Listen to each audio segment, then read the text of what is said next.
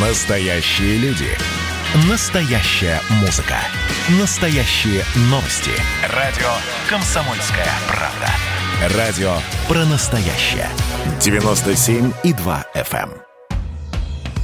«Комсомольская правда» и компания «Супротек» представляют.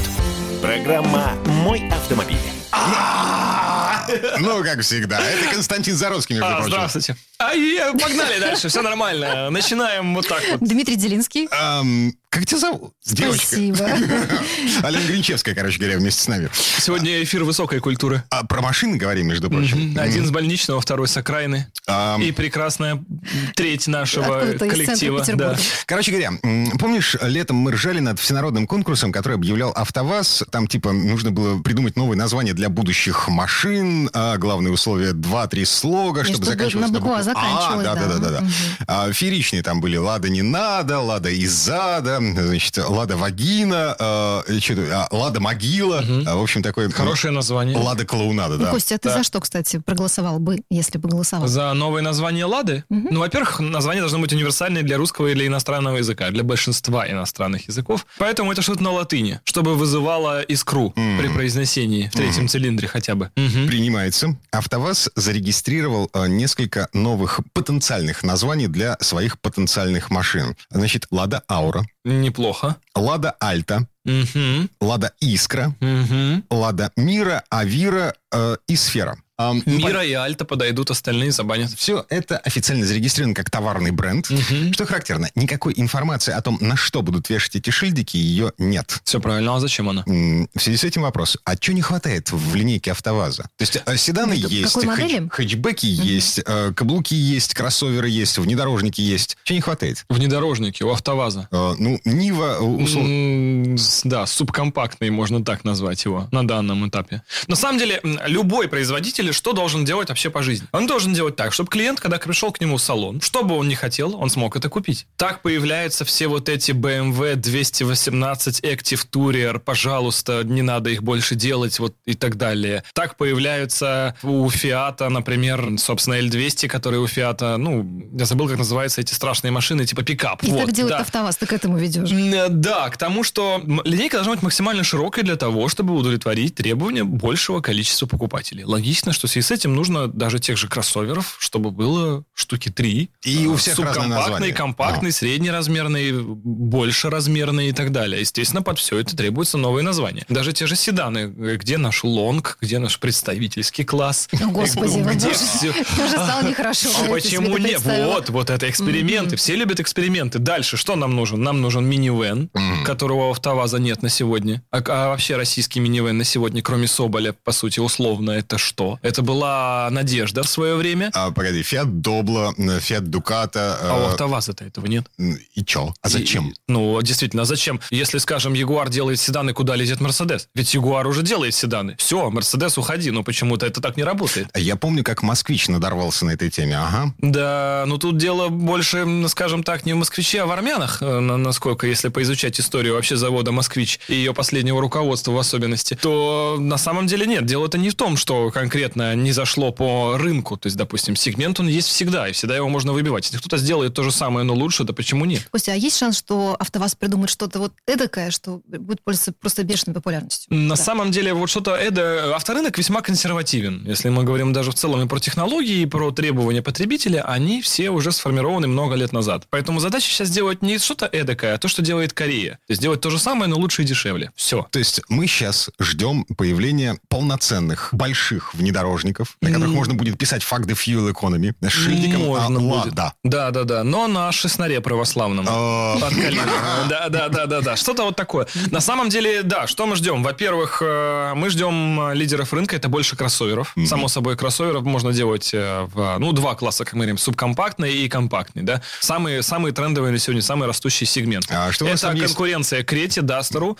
А, Собственно, что, скорее всего, будет, поскольку фактически владелец завода АвтоВАЗ года это Renault Nissan, поэтому сейчас очень бодро зайдет платформа B0, Lada Granta на платформу B0 уже скоро переходит, соответственно, дальше будет идти перелицованный Duster, Sandero скоро будет полноприводный, он будет, правда, называться Lada X-Ray SV Cross, mm-hmm. и она будет полноприводный. То есть мы будем идти в сегмент, ну, того, что уже есть, но неважно, главное, что это сделано на АвтоВАЗе под брендом Lada, но это, естественно, будут кроссоверы. Мне кажется, логичнее всего делать кроссоверы. Дешевые, компактные, субкомпактные, маленькие кроссоверы. Приговариваем. Угу. Следующая тема. Тайные покупатели на автозаправках появятся все-таки. Вот много-много лет мы ждали. А, а я вам хочу сказать, они уже давно есть. Они есть тайные, есть открытые. Это вообще не секрет. Ну, чаще все-таки открытые. Ну, Сейчас проверки а... такие, что... Ну, на самом деле есть две... Давайте сразу разберемся. Есть две модели заправочных брендов. Давайте так скажем, понятно. То есть есть всем нам известные гиганты, но действуют они по разным моделям. Это когда большинство заправок франшизные. Каждая из них это свое ООО и что-то свое, что свое вот там прям. То есть mm. вы можете открыть... А на вывеске написано... Uh... Да все что угодно. Любой, ну практически любой известный бренд. Большинство, mm. скажем так, брендов франшизные. Есть один-два. И секундочку, а наливают да. на таких заправках франшизных качественное топливо? Или как а, повезет? Качественное топливо можно налить на любой заправке, так же, как и некачественное. Это человеческий фактор, для которого, собственно, и вводится этот тайный покупатель. Хорошо. Есть другая тема, это когда вертикаль власти прямая. Когда mm. все заправки принадлежат именно бренду. И те, и другие проверяются в любом случае. И открыто, и закрыто как раз, чтобы исключить человеческий фактор. Потому что бывают, попутали краны. И Случайно. это действительно. И вместо 95-го льется дизель. И у меня такие у знакомых были случаи на любых брендовых заправках. Это бывает. Бывает где-то что-то персонал мурыжит. Для этого совершенно придумываются в рамках бренда независимые контролирующие органы. Бывает даже, что бренд нанимает других контролирующих органов не из своего бренда, чтобы они ездили и постоянно проверяли качество топлива на совершенно разных заправках. Своего бренда, естественно. Это абсолютно нормальная ситуация, чтобы исключить человеческий фактор. Там столько контроля, там всякие датчики в бензовозах и в танках самих, и на заправках,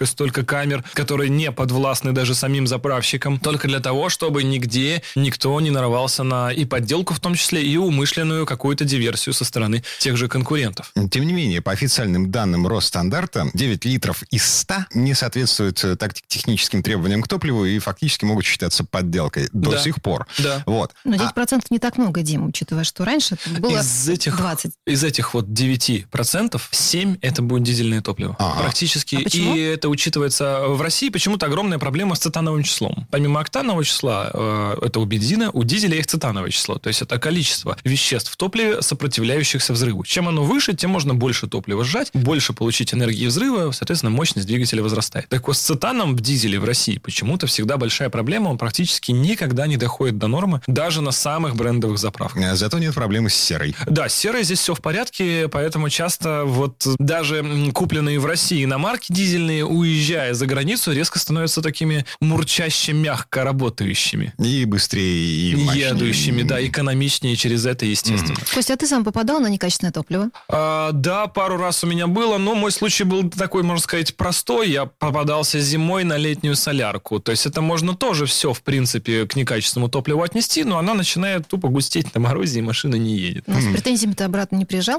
Я не смог приехать.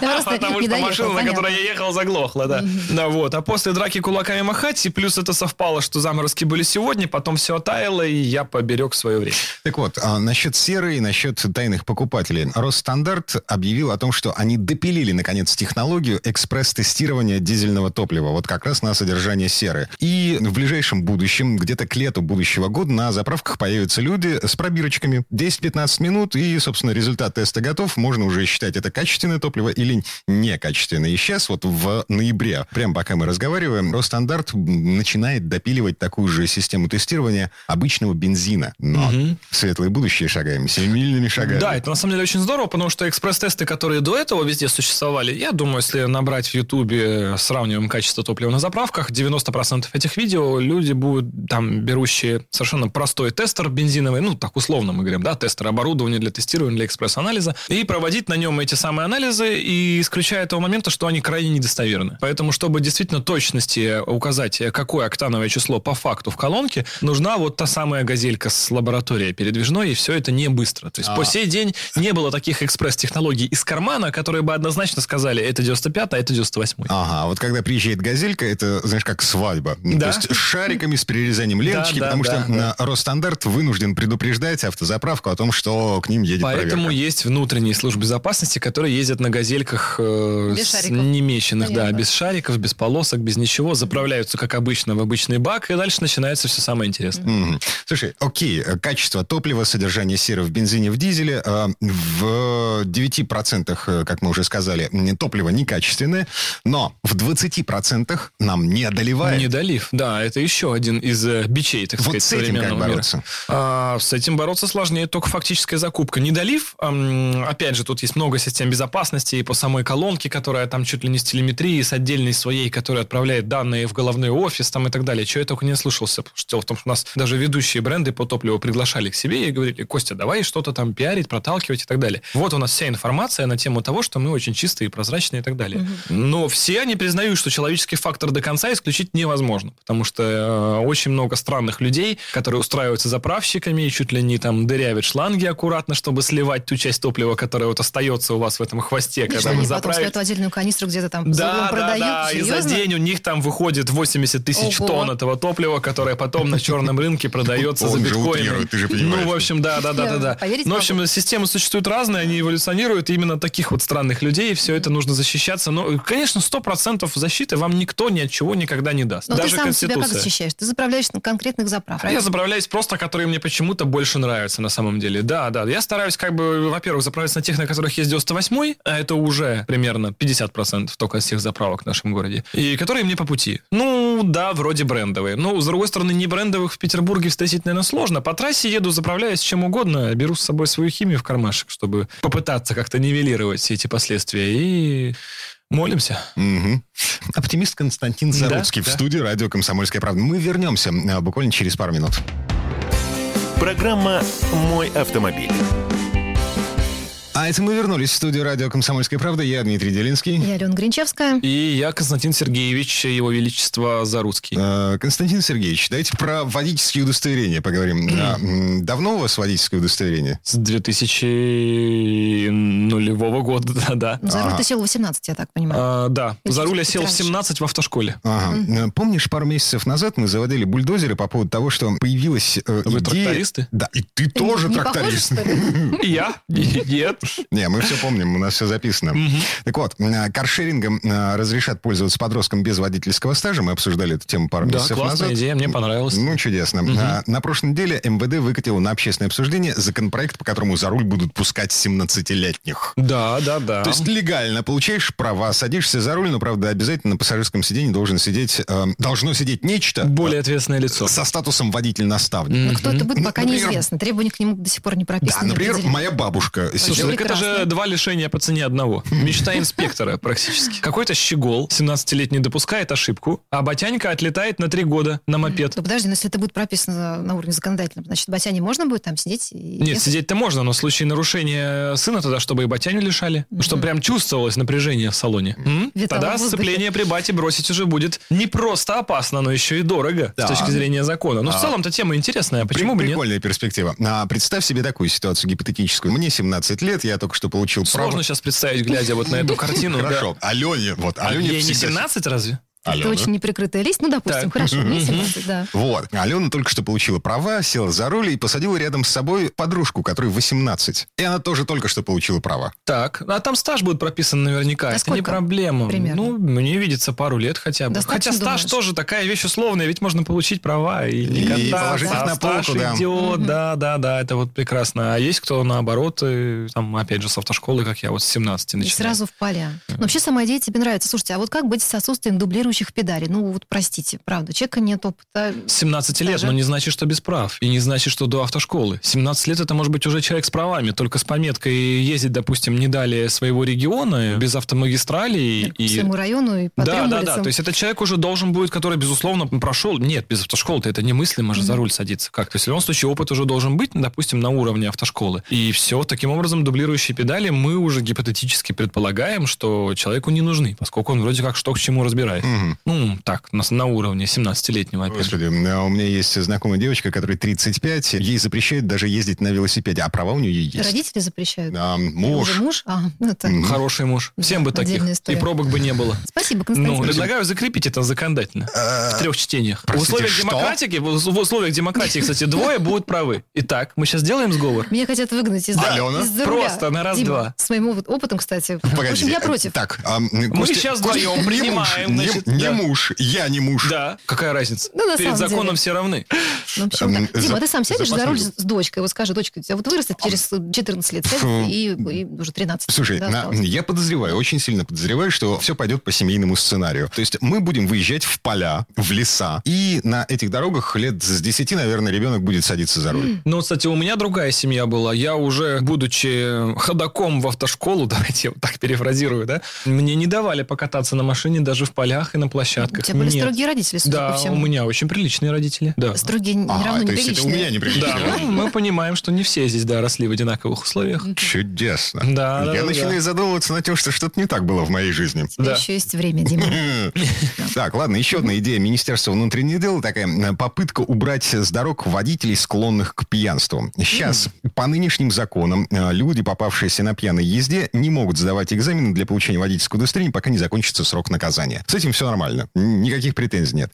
Но в законе ничего не сказано про тех, кто попался в нетрезвом виде и не имеет прав вообще, в принципе. И человек в таком случае получает штраф до 15 суток ареста, выходит на свободу, на следующий день может записываться на экзамен в ГИБД на, на получение прав и получает права. Абсолютно законно. Кайф. Это безобразие, я бы Да, сказала. сейчас пытается закрыть эту лавочку. А, значит, сейчас существует такая штука, что э, если несовершеннолетний, по-моему, по-моему, могу ошибаться, попался на подобном правонарушении, то когда он получает права, его сразу же их лишают. Где-то я такую историю слышал. Возможно, это, конечно, байка была. Но я считаю, что это логично. А почему? Это как отложенное наказание. Знаете, как бывают, когда там какую-то я ж мать посадят в тюрьму, а у нее ребенок на иждивении, и просто срок заключения откладывают до момента наступления совершеннолетия ребенку. 18 стукнуло, светлый праздник, пора идти на шконку. Да, вот здесь аналогичная, в принципе, картина. Нарушил, э, ждем, пока получишь права. То есть заранее уже какое-то отложенное правосудие, отложенное наказание при малейшей же возможности. Причем это можно абсолютно еще экспонировать на те же там морские права, на права у нас какие еще бывают. Тракториста, машиниста удостоверение у нас Летное можно удостоверение. получить. Летное, да, пилота могут, например. Ам, пара цифр для того, чтобы поставить точку в этом обсуждении. Значит, 270 тысяч пьяных водителей в России с начала года. Это свежая Можно статистика из них создать отдельный микрорайон в Химках. Но это те, кого поймали. А, ну еще? и, соответственно, еще в городе Электросталь недалеко можно создать из тех, кого не поймали. Ага. Целый город туда уж. И государство расписывается в собственном всесилии, потому что на 10% сократилось число ДТП по вине пьяных водителей. Мгм, То есть неплохо. еще до вот всех этих ужесточений, вот э, уже, уже прямо сейчас идет процесс э, успокоения этой статистики. Мгм. Синих. Так, следующий вопрос. А, ты засыпал за рулем? Да, Что делал? перевернулся, Молодец. проснулся, поехал дальше. Обратно, вернее. Мгм. Дальше уже не поехал. Так, что за машина была? А, был старенький Opel Frontera B 2002 года выпуска. Помяла крышу, разбило стекло. Еще прицеп сзади с лодкой был. Лодка въехала в салон. Я был не пристегнут, пересел при этом на заднее сиденье, на правое сиденье в полете. Ага. Хорошо не на ручнике тогда подумал все-таки. Остался мужиком, как говорится. Но было здорово. До Один сих раз... пор ты сонным за руль не садишься, так Э. Нет, не сажусь, действительно. Я не уснул, я вот долго моргнул. То есть я перед препятствием проснулся и пытался тормозить, отруливать, но как-то, видимо, вот э, была где-то какая-то пауза неловкая в процессе рулежки. Это еще на серпантине было, но не на горном, слава богу. Тут такое дело, значит, Минтранс готовит обязательное внедрение систем контроля за состоянием водителей, не засыпайки так называемые. Да, и алкотестеры, и незасыпайки, все такие хорошие ассистенты. Она обычно по штату включена, ну, к примеру, у меня в машину, во многие там машины дороже 5 миллионов, контроль усталости уже включен. да. Мгм. Ну, вот сейчас эта штука по плану должна стать обязательной где-то на будущий год для такси во-первых. Мгм, Во- мгм. Во-вторых, для водителей междугородных автобусов. Ну, мы знаем, как варят лягушек. Да, да, да. В результате это все может стать обязательным для всей страны. А, в общем, Минтранс готовит национальный стандарт по внедрению всей этой фиговины. И вот э, прототипы этих штук, они сейчас тестируют, э, по-моему, в Великом Новгороде и в Туле. Мгм. А как Од- это все выглядит? Я Одна- думаю, что это маленькая коробочка в виде радар-детектора, как будто бы такая. Там немного не Куда надо. там? Дим? Э, Значит, смотрите, что тестируют? Во-первых, браслет. Я за чипирование. О, Все общее. Так. а ты еще до сих пор не? И вышку 5G ставят в багажник сейчас сразу. И радуга, чтобы оттуда сразу была попа водителю. Тогда точно не уснет. Э, Смотрите, это Заруцкий шутит, на Да. самом деле. А, браслет на руку – это то, что придумали власти, никакого чипирования. Вот. Браслет на руку, который следит за э, электрической проводимостью мышц. То есть, когда человек засыпает, у него, значит... расслабляется. ну и, пф, да, и все, трендец. А еще бы не одобрил. так ведь на одну руку Вторая-то всего лишь. Но он же второй телефон держал. То есть все совпадает. А второй девайс, э, я сейчас процитирую, называется неинвазивный нейроинтерфейс. Опа. Считывающий- USB в затылок. На Я голову, подозреваю, что это, наверное. это сеточка такая. Прикольно, как аттракционы в Крыму. И третий, вот то, о чем ты говоришь, А э, Если он у меня уже есть в машине, можно без чипирования, да? э, видимо, да. Ну вот и все. Главное не садиться на рычаг переключения Пер- передач. передач, да. Вот. Третий, э, судя по всему, то, о чем ты говорил, камера направленная в лицо водителю и... не- Светящая даль. да, Не Точно не уснешь. Вспышки периодические, да, и такой, опа, Без нежданчик. вариантов, да. Костя, тебе что всего этого нравится? То, что Дима перечислил? Ну, на самом деле, простейшая коробочка с внутри светодиодами стоящими, как это сейчас уже реализовано у большинства машин. У вас за приборной панелью, за экраном, а даже бывает часто не за экраном, а прямо их физически видно, и светодиоды. Они, если снимать на мобильный телефон, видно, как там моргают, они просто контролируют э, глаза. Открытые нет. Открытые глаза отражают свет, это очень удобно. Мгм. И Когда они гла- просто следят. Глаз, глаз- закрылся, с- все, отражение пропало, да, машина начинает дын-дын-дын-дын делать вплоть до выдергивания ручника, остановки, нейтрали и все. То есть, на самом деле, там механика процесса крайне простая. Закрылись глаза. Я даже пробовал на своей машине это проворачивать. То есть, едешь, выставил там адаптивный круиз, контроль полосы и закрыл глаза, и она сразу же начинает там тут-тут-тут-тут моросить. Второе, это на руле тактильное ощущение, когда если есть датчик положения рулевого колеса, машина всегда может понимать, подруливаете вы или рулевая колонка абсолютно расслабленно болтается. То есть, откуда усилие поступает на колеса. Если руки также с колеса свалились, также машина начинает кричать и визжать. То есть, в принципе, все эти технологии разработаны, и они помогают чипирование Слушай, а серьезно пока избежать. нет э, этих всех технологий. Вот как со То есть, ну, допустим, светодиодное устройство это нечто вроде радар-детектора, о чем я и говорил, да? То есть это маленькая коробочка, которая также светит диодами, инфракрасным излучением, которое глазу невидимо и хру- хрусталик не выжигает. Это И- все понятно, у кого нет этой коробочки пока вот, еще. значит, надо, Так. видимо, придется ее докупать. А это Да? самое А сложное, вы потому что стоить она может... пуговиц, ничего о нет, не том и речь. Вот, э, функция, как это все реализовать и на кого переложить контроль за всем этим, это, конечно, те еще виллы. То есть э, лимон под язык, Там разговор с пассажиром. да. Ну, у нас, Аудио. судя по количеству пьяных, там под язык кто только чего не запихивает. Это, в принципе, понятно. Вот. Ну, тут лимон, опять же, а как же индивидуальная непереносимость э, к лимону, которая окажется у половины населения и так далее. То есть тут всегда будут люди, которые за, которые против. Э, В целом-то э, сама по себе ситуация хороша, но я бы ее сделал только для автомобилей, продаваемых новыми, чтобы как раз снять бремя с людей, кто ездит на машинах за 100-200 тысяч. Потому что, на мой А, взгляд, это, ну, Ну, это как серый ГЛОНАСС у нас, собственно. Да, не нужно доплачивать, если у тебя этого уже нет. Старыми машинами во всем мире борются как? Повышением ставки налоговой. Страховка стоит дороже за старым, чего у нас, кстати, в России до сих пор нет. Но я тоже, в принципе, против вообще вот этого э, попытки вытеснить старые машины с дорог. На мой взгляд, надо больше контролировать их техническое состояние, нежели искусственно пытаться их прямо убрать. Поэтому Константин Заруцкий купил себе э, Москвич 400 Да. Три. 63 года, и это безумное ощущение, хочу сказать. 40 Три. безумных сил, и которых хватает этой машине. А вот об этом поговорим через пару минут. Программа «Мой автомобиль». Когда градус эмоций в мире стремится к своему историческому максимуму. Когда каждый день — это война и мир в одном флаконе. Когда одной искры достаточно для пожара планетарного масштаба. В такое время нельзя оставаться спокойными и равнодушными. 23 ноября на радио «Комсомольская правда» стартует сезон высокого напряжения. Новости со скоростью телеграм-каналов. Эмоции на грани дозволенного. Гости с Олимпа и со дна. Только высокое напряжение спасет мир. Разряд. Комсомольская правда и компания Супротек представляют. Программа «Мой автомобиль». А это мы вернулись в студию радио «Комсомольская правда». Я Дмитрий Делинский. Я Алена Гринчевская. И я Костик. Да, Заруцкий. Не надо забывать об этом. Хорошо, я записал. Так, хорошо. А, В этой четверти часа говорим о новых подвигах академика. Начнем с русского раптора, да? А Ты все-таки предпринял попытку поставить его на учет. Да. Получи- Получилось или нет? Да, конечно, нет, не получилось. Машина в данном конфиге непроходная, мы это знали заранее, но нам было очень важно понять, что происходит при сертификации машины. А это был первый опыт. Да, это был первый опыт, и для нас всегда... вот, Ну, как, как проходят тесты, например, на Дмитровском полигоне? Никто толком сам не видел. Да, есть передачи, есть телевидение, но а, ты не понимаешь, насколько там все серьезно, как, как вообще, что из себя представляет минимальный ГОС для проходной машины. Погоди, давай мы э, начнем с того, что вы наворотили в этом русском рапторе. То есть, почему эта машина непроходная? Э, Это Нива, э, пикап, э, такие выпускались, это серийный автомобиль, да, это мелкая серия, но тем не менее это заводской автомобиль, носящий индекс ВАЗ, то есть как Со бы- всеми документами. Да, естественно, со всеми документами, которые мы поставили на мосты от э, Ниспатруль 51 кузова, огромные колеса 37 дюймов общей высотой, а, А, все- они из арок, привод, э, торчат из арок, естественно, да, колеса стоят шире, получается, чем кузов автомобиля. Это, кстати, небольшая проблема. С точки зрения здесь сертификация это несложно, можно поставить фондера, некие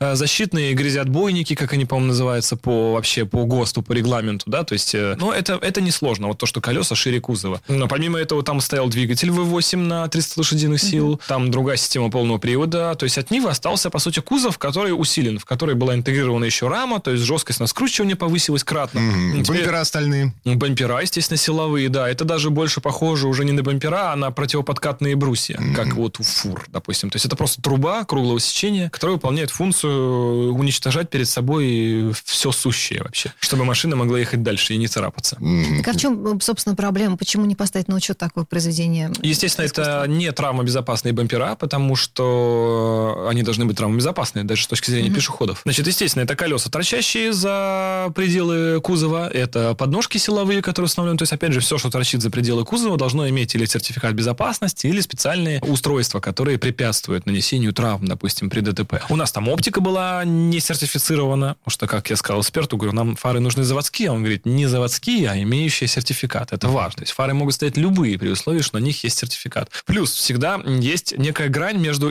изменениями внесения в конструкцию, то есть насколько вы меняете машину. И иногда их можно внести настолько много, что это уже не заводская машина, это уже индивидуальный автомобильный творческий проект. То есть, грубо говоря, машина, которую построили с нуля. Даже пусть если в ней заводской кузов остался. Но это не важно. И тогда эта машина должна соответствовать нормам 2020 года. Мгм. Это уже не Нива 2002, которую вы То изменили. АБС и подушки АБС, безопасности. подушка безопасности, Евро 4. Хорошо, что не Евро 5, кстати, уже хорошо. То есть хотя бы Евро 4. Но в любом случае, если что-то мы понимаем, как устранить, скажем, бампера, не проблема, можем снять силовые поставить, грубо говоря, обычные гражданские. Да? Проходимость от этого косвенно ухудшится, то есть понятно, что мы уже не сможем с разгону врезаться в сосну, и нам за это ничего не будет. Но, грубо говоря, по геометрии не потеряем. Да? Бампера мы можем повесить заводские. На заводской бампер существует сертификат безопасности, ведь этот бампер устанавливается на новые машины. Значит, здесь мы пройдем. Хорошо. Подушку безопасности мы можем поставить вместе с рулевой колонкой, допустим, от существующего семейства ВАЗ, там, Лада Калина, Лада Гранта. Система АБС также без проблем. Вот мы сейчас себе на УАЗик поставили АБС. Бюджет установки 15 тысяч рублей.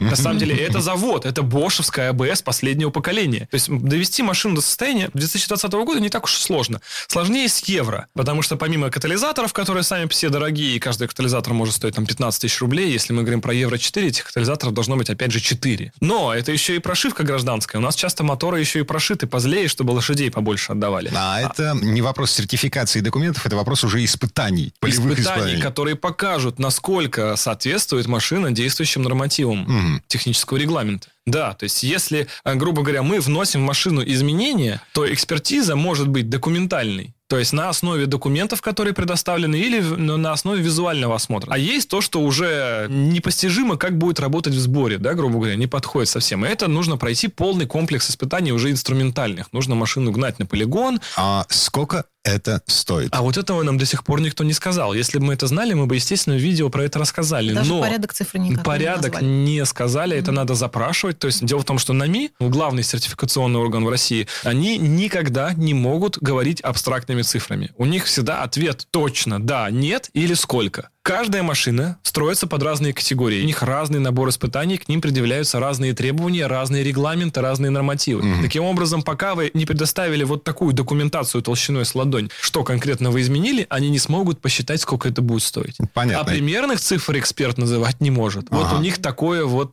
мировосприятие. В общем, сейчас вы собираете документы, да. э, немножко правите конструкцию для того, чтобы да, это э, чтобы легче прошла. А по поводу полевых испытаний.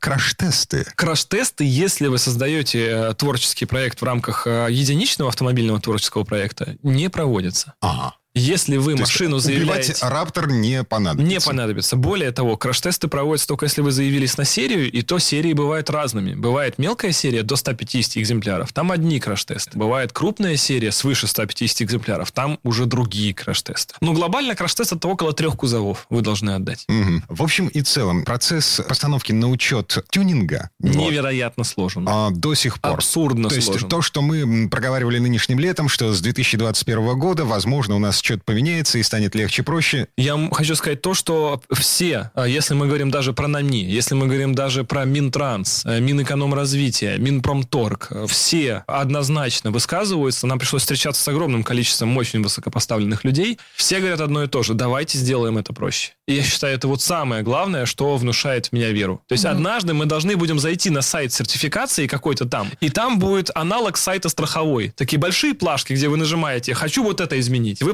проставляете галочки, и вам сразу выезжает там талончик или номер записи. чревато появлением таких э, конструкций на дорогах нашей Почему? Всегда есть какой-то конечный сертифицирующий орган, который должен брать на себя проверку. Вы знаете, что сегодня сотрудникам ГИБДД даны полномочия проверять, как у вас сертифицирован автомобиль. Вы едете на какой-то машине, в которой внесены изменения в конструкцию, вас становится инспектор и говорит, меня это не волнует. Ты едешь и перепроверяешь, все ли у тебя так, как здесь написано. То есть поэтому сейчас уже не вариант по каким-то кривым обходным схемам зарегистрировать что угодно в другом регионе, как раньше это делалось. Вот сейчас это уже не вариант. То есть как бы у меня многие знакомые пытаются свои супер навороченные джипы так протащить, и им все говорят, что мы тебе сделаем документы, но это до первого крепкого гаишника. Mm-hmm. Но в целом работа в этом направлении, она идет. Она не видна, за нее никто особо не отчитывается. Мы как раз хотели, может быть, дать этому медийную подсветку, но она есть, и глобально никто в этой стране не против тюнинга. Все за его систематизацию и упрощение. А, светлое будущее, да. да.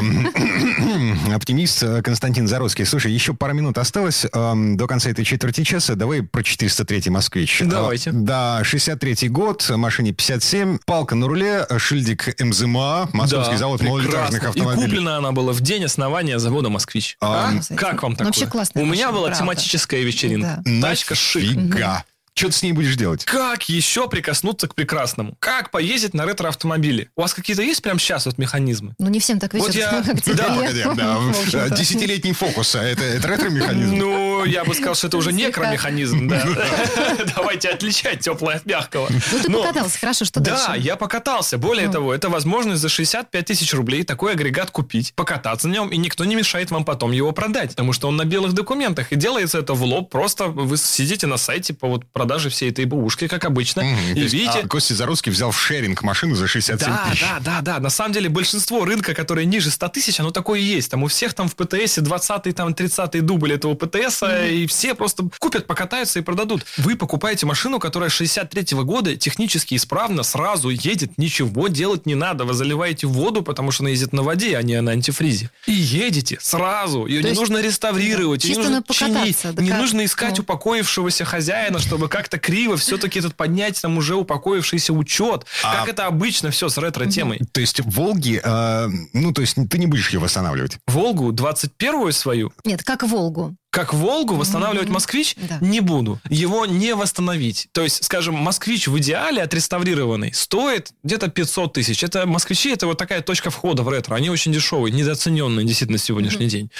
А здесь 65. И стоимость реставрации этого москвича будет не 500, она будет больше. То есть нецелесообразно. Этих москвичей довольно много. Москвичи были распространены на самом деле. Даже более распространены где-то, чем 21 Волги. Или у них судьба другая, меньше их выпиливала и так далее со временем. То есть сейчас купить там в идеале 403-407 москвич, это не особая проблема. Можно, можно. Но за 65 ездящий на живых документах автомобиль, на котором ты пришел в хозяином, сделал ДКП, расплатился и поехал в город. Прямо сейчас. Прямо как есть. Вот со всем этим ретро. Это это, это, это просто Первый удача. парень на деревню. Невероятная удача. И ты едешь, на тебя все А как на смотрят. тебя Круто. смотрели, кстати, да. Да, там просто. Это, это вот у этой машины нет боковых зеркал и не работали поворотники. И не было никаких проблем с перестроением. Ты просто начинаешь ехать в бок, все тормозят. Все понимают, что дедушка может что-то не сообразить. Надо его просто пустить. Он, эта машина не вызывает агрессию. Она вызывает симпатию и желание помочь ей как-то куда-то добраться, куда она там пытается добраться. И это, это потрясающе. Едешь ты, естественно, очень спокойно, потому что это 40 лошадиных сил, 4 барабанных тормоза в круг. То есть просто достаточно немного включить Максимальная голову. скорость какая-то, кстати? 80 у нас Ну, получилось. отлично. Мы же не нарушаем. Мгм. Поэтому она действительно больше не ехала, там что-то сцепление буксует, и поскольку это все ретро, мы не знаем, где искать новое, поэтому это не тот случай, когда можно вот ездить просто отдыхать на ней. Нет, это не определенный труд, но минимальный. Но в целом это обычная тачка, в которой тепло, хорошо, дует в допусках, по ГОСТу дует, как и должно в старых машинах. Все звуки в наличии, хруст, вой, треск,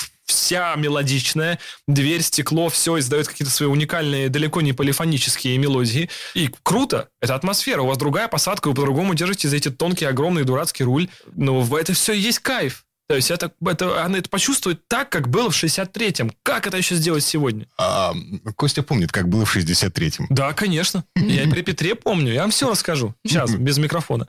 Так, хорошо, уходим на рекламную паузу, вернемся в эту студию через пару минут, и Костя будет рассказывать о том, как все это было. Мгм. Программа «Мой автомобиль». Каждую субботу в 9 утра и каждое воскресенье в 8 вечера Михаил Антонов подводит музыкальные итоги недели. Вы голосуете за любимые песни, а мы ставим их в эфир. Хиты, раритеты, каверы, музыкальные новинки, интервью со звездами и песни от ведущего. Поднимались Иваны, ни свет, ни заря. Настоящий хит-парад на радио «Комсомольская правда». По субботам в 9 утра и в воскресенье в 8 вечера. Включайтесь. Рекламно-информационная программа. «Комсомольская правда» и компания «Супротек» представляют. Программа «Мой автомобиль». А это мы вернулись в студию радио «Комсомольская правда». Я Дмитрий Делинский, Я Алена Гринчевская. И я Костик. Заруцкий, я подчеркиваю. Да, конечно, спасибо. А, в этой четверти часа давайте говорить о том, что происходит у нас за окнами. А, Темнеет. зима фактически Вот и наступила. поговорили. А, ну, ноябрь в прошлом году был вечным. Но вот он длился сколько? Полгода ноябрь длился. Ты скучаешь? А, нет. Скучаешь по снегу, судя по всему. Да, я лично уже на шипах. Я тоже. Ну, просто я шкрябу асфальт. Шипы свежие, звук Да отличный. красавчики. Мгм. Да прям ненавижу таких. А, дочке лыжи собираюсь покупать в надежде на то, что зима все-таки будет. папа на шипах и дочка на лыжах. Вот прям хоть сегодня, это, мне кажется, большинство потока такие, судя по тому, как они ездят. Э, Дочка на лыжах, причем в машине сидя, да? По асфальту. По асфальту, конечно. Я понимаю. Пропилы в днище для лыж, чтобы. А, Из последствий наступления холодов давай поговорим еще про дизель. Я езжу на бензине. На Алена? Да, в общем, я тоже, тоже, на самом деле, пока, да. Я вот почему-то такой дизеля... Хотя у меня был дизель долгое время, я пять лет ездил на дизеле, прекрасное Потом ощущение. отказался? Да, потом отказался, потому что вопрос экономичности для меня отошел на второй план. И, скажем, машины, которые у меня сегодня, ну, наверное, им дизель не столь необходим, как вот машина, которая была тогда. Тогда мне прям это было нужно, да, я взял дизель. Говорят, В общем- что есть у владельцев дизелей определенные проблемы. Да, Да, как безусловно. каждый ноябрь это вообще более унижение. Да, при условии, если у вас дизель не новый, то точка перехода через ноль для дизеля это всегда немножко, немножечко хлопотно, потому что он начинает запускаться дольше, если дизель не новый. Скажем, дизелю нужно больше факторов, чтобы он запустился легче, чтобы с ним было все хорошо. А, Поскольку мы знаем, что у дизеля нету свечей зажигания, то топливная смесь воспламеняется от сжатия. Соответственно, для этого топливная смесь должна быть выплюнута из исправной форсунки, чтобы это было облако, прямо такое хорошее облако, а не просто какой-то плевок туда капля упала. И, во-вторых, она должна хорошо сжаться. То есть для этого, соответственно, мотор должен крутиться необходимо быстро, чтобы произошло именно этот хлопок, само сжатие. Соответственно, не у всех дизелей э, такое наступает вот с возрастом. А, Для этого мы в Супротек Апрахим специально разработали нашу чудесную химию, которая называется Супротек Апрахим СДА. Для дизельных топливных систем это присадка, которая добавляется в бак, а, маленькие пузыречки по 50 миллилитров. А это к топливу. Это к топливу, Мгм. да, совершенно верно. Что она делает? Она защищает, очищает и смазывает. То есть все очень понятно. Добавлять до наступления морозов. Добавлять ее можно каждый день. Мы специально делали вот настолько максимально мягкую формулу, что она подходит для ежедневного применения.